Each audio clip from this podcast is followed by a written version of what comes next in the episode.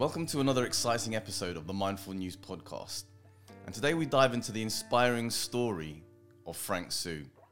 We're joined by Alan Lau, who's the founder of the Frank Soo Foundation, and he's here to share the incredible story of Frank Soo, a pioneer for Chinese players in English football. Frank Soo was the first Chinese player to represent England, earning nine caps for the national team during World War II. Although these wartime internationals are not officially recognised, Frank's contributions to the sport cannot be understated. In addition to his time with the national team, he also played for clubs such as Leicester and Luton Town. Now, following his playing career, he went on to become a coach and manager, working with clubs in Scandinavia, Italy, and the Netherlands. And his passion for football extended beyond his own career, leaving a lasting impact on the game. It's a fairly unknown story, and this is why it's so exciting to speak with Alan today. Alan's been deeply involved in Chinese grassroots football for over a decade, organising tournaments and fostering a growth of the sport in his community. When Alan discovered Frank's story, he felt a calling to share it with the world and inspire others.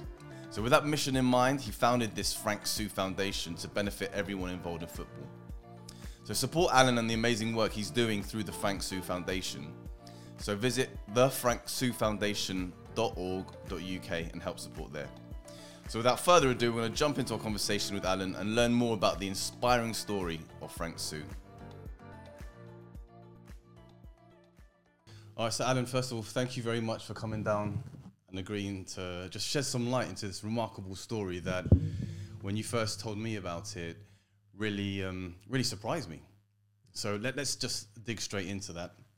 Firstly, thank you for inviting me. Actually, yeah, no worries. Um, I've been in the Chinese like grassroots football for for yeah over ten years, and we started off doing lots of um, tournaments, um, and I think what what really changed it for me actually, uh, for me, growing up as a kid, I love football.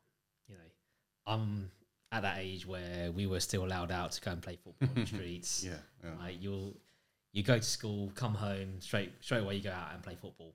Come home, have dinner, go to bed. Next day, repeat kind of thing. So you know, football was was part of life, really, part of part of growing up.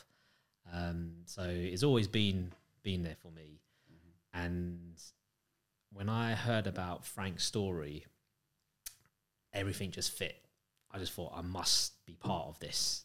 I must be. I must do something here because it's it's like a calling in some ways. And I think, especially during lockdowns,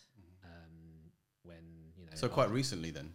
Yeah, so I'd say. I mean, I've we, we set up the the Frank Soo Foundation in 2017, mm. um, but it really only started to really go up a few notches during lockdown because we had the Google Doodle. So before you type in what you're searching for, there'd be like a little picture. And then yeah, yeah, yeah, yep. yeah. So they did one to to remember Frank's. Oh, really? Yeah, to remember okay. Frank mm-hmm. and his first uh, England cap. Yeah. First time he played for England, not an official cap. Um, and that was the uh, starting gun for me, really, because since then, everything has just been one thing after we're building on, building on, building on. Mm-hmm. And I think being at home with the kids and seeing what what's been happening out in the world, um, especially for people from an East and Southeast Asian background, it wasn't good. Mm. The the world's not a nice place, and I just felt I wanted to do something, just just that little thing to make it that little bit better, mm-hmm. and that's why I really really put a lot more, not just effort, but a lot more.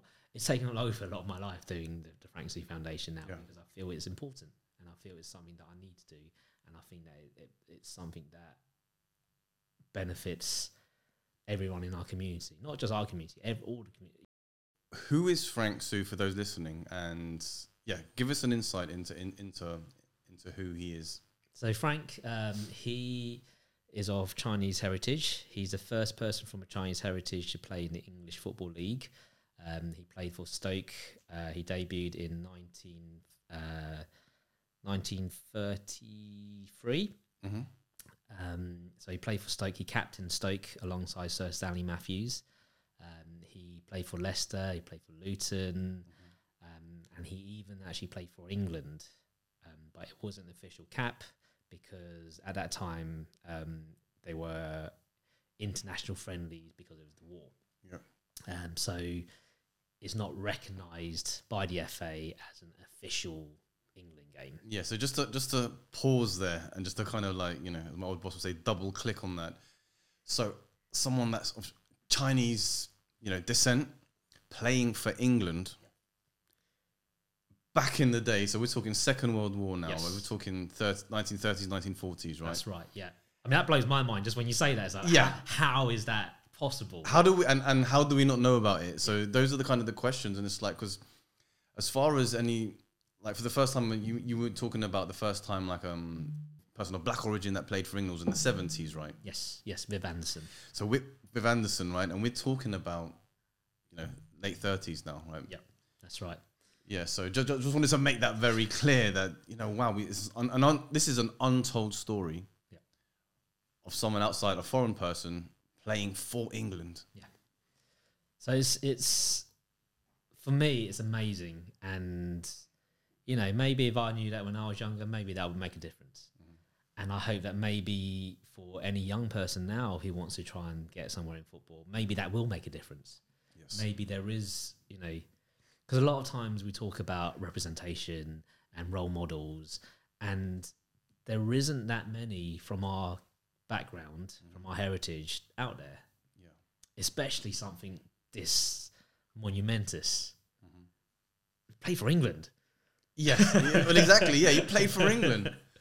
So know? it's yeah. I mean, when that's why when I was compelled when I heard that that this Yeah. is something I want to be, I want to be part of this. I want to be, you know, I, I need to know about this. I need to tell people about this. Yeah. Um, I, I promise every time I, I I do interviews that I need to say that I owe a lot to the writer of the book, um, Susan Gardner. She wrote a book called The Wanderer: The Story of Frank Soo. Okay. So Is that it there? this is it here. Yep. Yeah. To the camera. So- So she wrote this book in uh, 2015, 2016, and it's it's just amazing how she's had to go through so much, find so much information out, like really go through the archives to find out about his life, to find out about how, you know, and it's there's still a lot of information that we don't know. Yeah. So he managed in uh, Scandinavia. So he won the uh, Swedish league with a team called Djurgardens. Um, but there's not actually that much information about his time in Scandinavia. Yeah.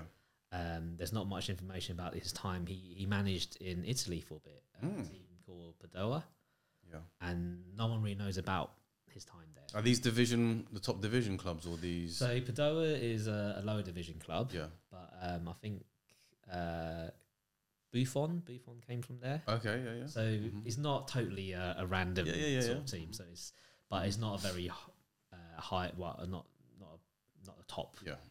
But then the teams in Scandinavia. So I said he he won with Eu- Djurgardens IF. I went there last month and I went to watch a um, UEFA Conference League game. Mm. So they're they're a they're a good standard. Yeah. Yeah. Um, he he even he And was it Frank and that, that story that drove that that led you there? yes. That was the reason why. Yeah. Yes, Yeah. Yeah. So I'll touch on that a bit bit, Okay. bit later too. Sure. So, yeah, I mean, I, I owe a lot to Susan, and I'll recommend anyone who wants to know more about it to buy her book. Um, so, yeah, Yeah. Well, what's what's really intriguing for me is that we hear so much now on TV of, you know, footballers taking a knee and w- cut racism out, mm-hmm. and it's a very very important thing, especially in the Premier League. Like I can only speak, you know, to what I know. Mm. But very little is talked about the perhaps the racism behind the scenes at the, you know, uh, in, in employing footballers mm. and getting them through the youth system, and mm-hmm. because England is now quite heavily represented by you got the Asians, the Indians, mm-hmm. and the, the Chinese and Africans and all, all sorts. That that's the beauty of, of the UK, right? It's so Yes. diverse. However, in football, there's certain communities that are underrepresented, yes, right? definitely, definitely. I think I'd caveat that a lot though with saying that to get into football is really tough. Yep. Not many people can make it to the top. Yeah, yeah, yeah. Yeah, out of all the academy players who go through the system, Yeah. a very small minority will ever Yeah. become. And it should be on merit versus color of skin anyway, right? Yes. That, that's so first that's, and foremost. that- yeah. yeah. Yeah. but you're totally right that there isn't. It's very rare to see people from from Asian, not just East and Southeast Asian, but Asians in general. Mhm. Um, and some would say that is down to institutional racism. I'm a bit more hopeful. Yeah. I'm only I've only been in this this game not very long, so maybe maybe I haven't really seen it enough to Mhm. that is that like that. But I think there are things that that football is doing to try and be more inclusive. Um, it, it could be worse, but it could be a lot more better. Yeah. Um, I mean, if you're asking to like what other players are coming through, there are there are players from East and Southeast Asian backgrounds who are coming through the system. Um, so, for example, um, Perry Young, who's at Cardiff, Mhm. um, and Alfie Chong at Birmingham. So there are there are players, Yep. there are people coming through. Yep. Um, but you're right. Why why hasn't there been more? Mhm. Um, so, and I think the way that football set up, it is a thing which is very hard to to break down, Yeah. Yeah. right? Because obviously you can't. Yeah, you, you would like to go and knock knock all the doors down and, and you know bring through, but but it's a bit. Like an old boys club kind of. Yeah, definitely. I mean, it's it's the same in in lots of other industries. yeah, I, yeah. I'd assume. Um, so it's just that it's more visible in football Yes. and in sports, I guess. Yeah. So yeah, there is there is a degree of the old sports, you know, old old boys club. Yeah, yeah. Mhm. Um, But then on the other hand, I feel there are people in these organisations which are trying to do things, which are trying Yeah, to help. yeah, yeah. But it's a it's a process. Yeah. It's going to be a process. How fast that process is, Mm-hmm. some people want to say it's got to be quicker. I don't know. I've, I've only started my journey, so I'm I'm still figuring this out myself. But highlighting stories like Frank Soo is going to be one oh yes, massive, you know, yeah. leap forward in that. it's the education piece, is the heritage piece, is the thing, is the it's the educating people to know that actually Mhm. you can, we can. Yes. We've done it before. Yeah. So why not again? So and there are there are other people in the in history that have done it. So for example, um, Sammy Chung, he played for Watford. He managed Wolves. He's Mm. another player that's you know sort of lost in Yeah. history. Yes. Yeah. So yeah, no, definitely you, you're right. The, the highlighting the the fact that Frank existed, and it's quite funny too because when you go to places like Stoke and you talk to older the older generation, or you talk to people in Luton too, they would remember him. Really? Yeah, Okay. That, I thought you were going to go the other way there. Like you go there and no one remembers it. him. Okay. they do remember him because Wow. he was he was a Stokey. He would he Yeah. did make a difference. Yeah. Um, I mean, that generation is very old now. yes. Yeah. Yeah. World War Two survivors. Yeah, Yeah. exactly. Yeah. Yeah. yeah. But then you'd also get, oh, I, I regularly get like emails or messages like, oh yeah, my dad remembers playing him. Mm. Uh, he told me about how he's the best, best left uh, inside left that he's ever seen. Or, Yeah. You know, so Mhm. there are footprints. Yes. There is a, you know, I want to try and really, really Yeah. tell the story and let more people know about it because it's important. Yeah. So let, us let's go back to Frank. So given the era that he played in, um, what kind of challenges did he face as a Chinese footballer? You know. This is a good question, and it's a question that I get asked quite quite often. I can't answer for Frank because, to be honest, I've never. You weren't there. I Yeah. weren't there. um, but I could assume very Yeah. well that he must have. He must have. I mean, because let's let's pull it back to his England career. Mhm. I'm going to say a story about uh, a player called Jack Leslie. Okay, he played in the twenties. He got called up to play for England, but then the selectors found out he was black, Mm, and then he was told not to come. yeah. Okay, he's recently he's been awarded a a, a cap now. Oh, nice. Oh, he's, he's officially yeah. Yes, Okay. they, they've given well, they're giving him an honorary cap, honorary cap. but that's the sort of background of the era of when Frank would have been playing. Yeah. and then it wasn't until the 70s for the next person of color to play for England. So Yeah. there must be something there, right? Yeah. And it, well, you- we just see it today. right? The, the kind of racism that that we hear about and that you know people make comments about and everything. But it, you know, it's just Saka the other Yeah, day, yeah, yeah, right? You know, ne- front page next day racism and stuff. So we we are shouting out, and if it's still going on today, Yeah. well, but last decade, the decade before, Exactly. you know, and then Yeah. sixties, fifties, forties, thirties. You know, we can. It We must can have been. It must have been. Must have been something, and there is. So his family, the, the Soo family, maintains that his England career and to an extent his footballing career was scuppered a bit after. Um, so after the war, there was a newspaper cartoon with him in. Uh, with the sort of stereotypical Okay. slanty eyes yeah, and yeah. coolie hat, that kind of thing yeah. um, and they they think that since that after that point, his England career went went downhill. Really? Yeah. Okay, so that a detriment to him. Yes. The mockery kind of was a. yeah, I mean, all through his career, he was always referred to the Chinese player or the Anglo Chinese player. Yeah. So that was all, and you'd exp- you'd expect that in a sense. Yeah, I'm not too surprised Yeah. by that. That seems kind of light, actually, and now, that- given the. and I don't think that's necessarily racism in the sense that he was. Yeah. So Yeah. you know, you you at least you. used But that right was his label. identity, right? Yeah. Yeah. Um, but something must have happened, and I think the uh, the the reason why he he left England to do to manage to be a manager in Scandinavia, he must have been running away from something too. Really? That's interesting, yeah. A personal thing, or whether it's more opportunities there because. Maybe he didn't get those sort of opportunities because of his race. I, I, as I said, I can't really speak for him. Yeah, I- no. But there's there's a lot of things here where you think, yeah, Yeah. you can, you can make an assumption. Yeah, assumption. yeah. Well, how did his performance at Stoke shape his career, and what were some of his, you know, were there any memorable moments from that that time there?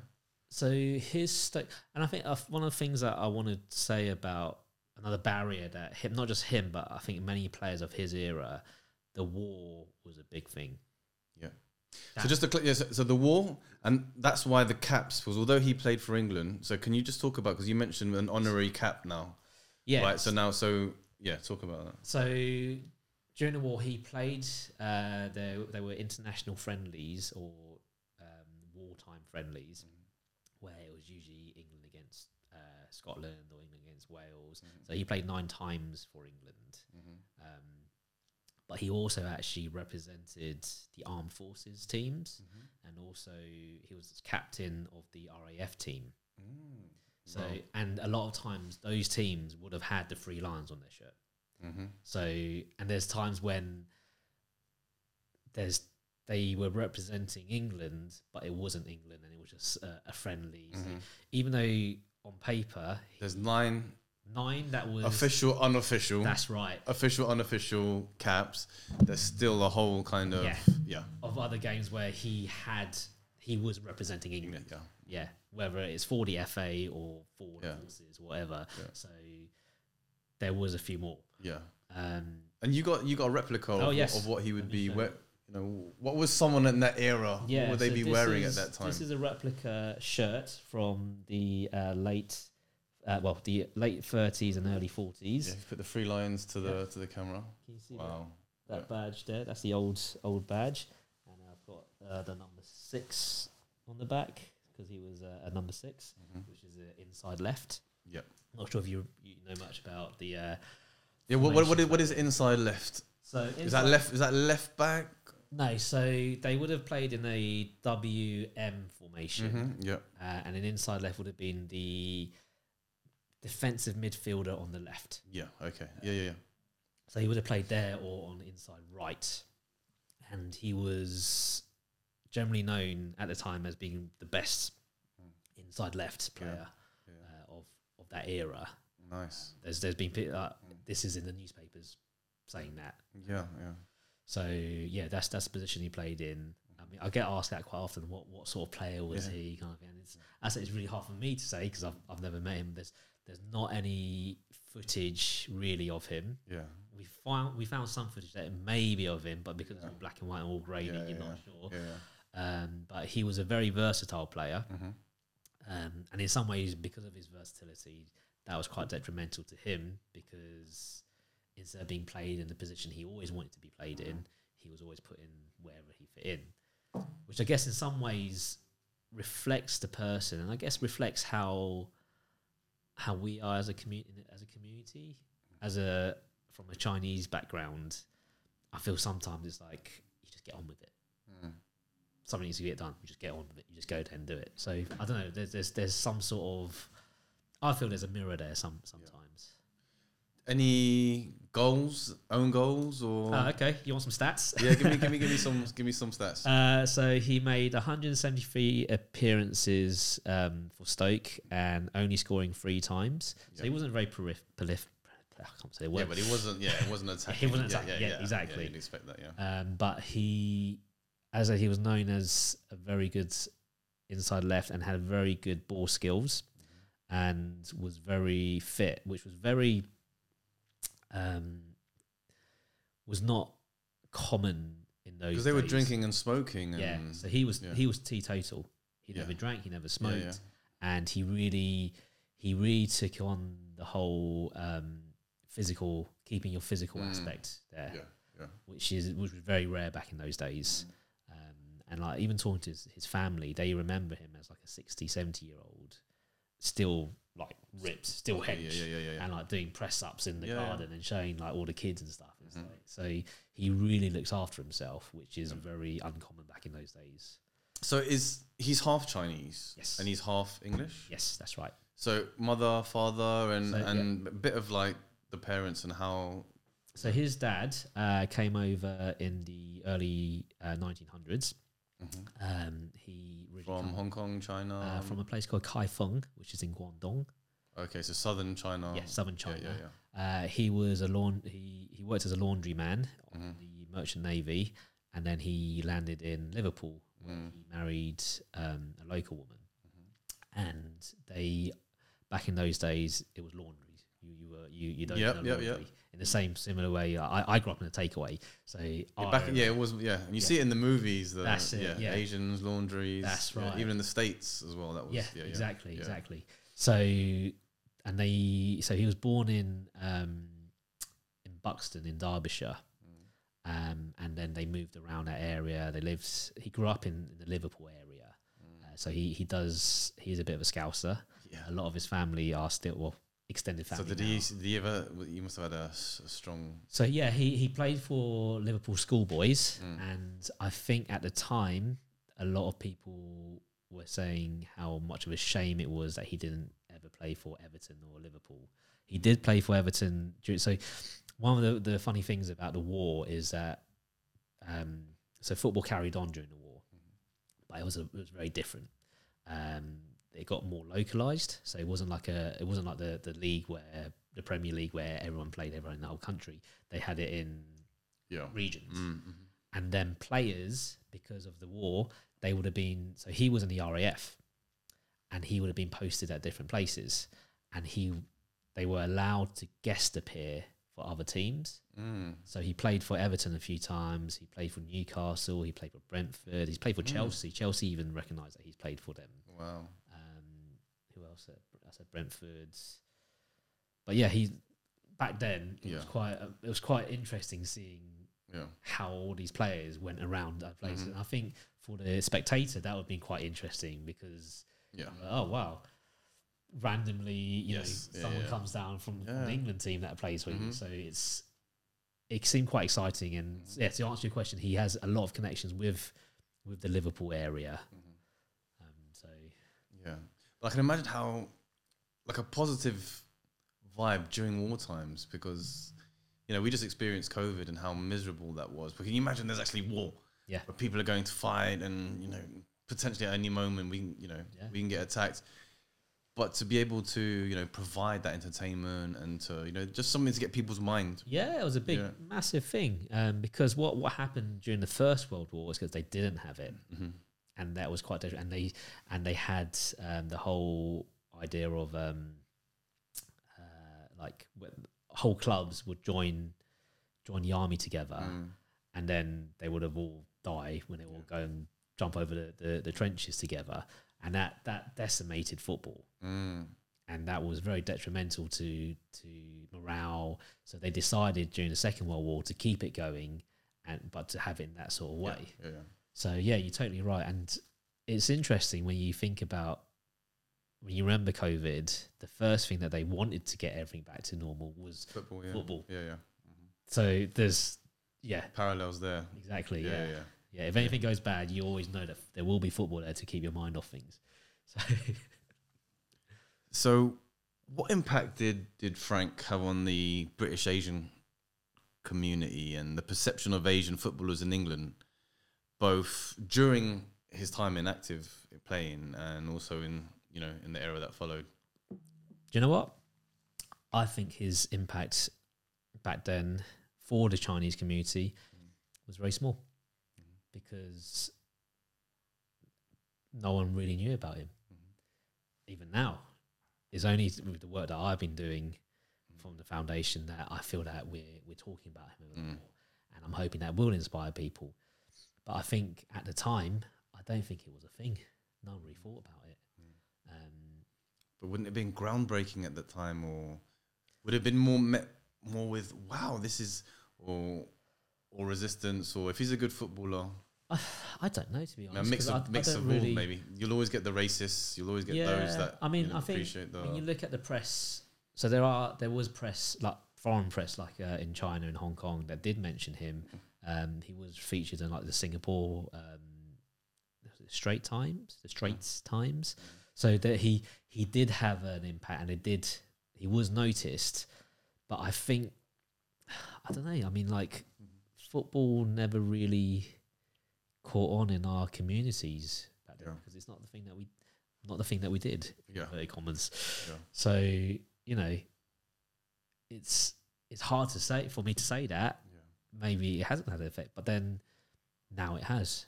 Now Yeah. I hope it does. Now I hope it's something that we can really, really pull on and Yeah. and talk about. You know, earlier how you're saying how um, the lack of representation. Mm. No, we are. We have been rec- represented. Yeah.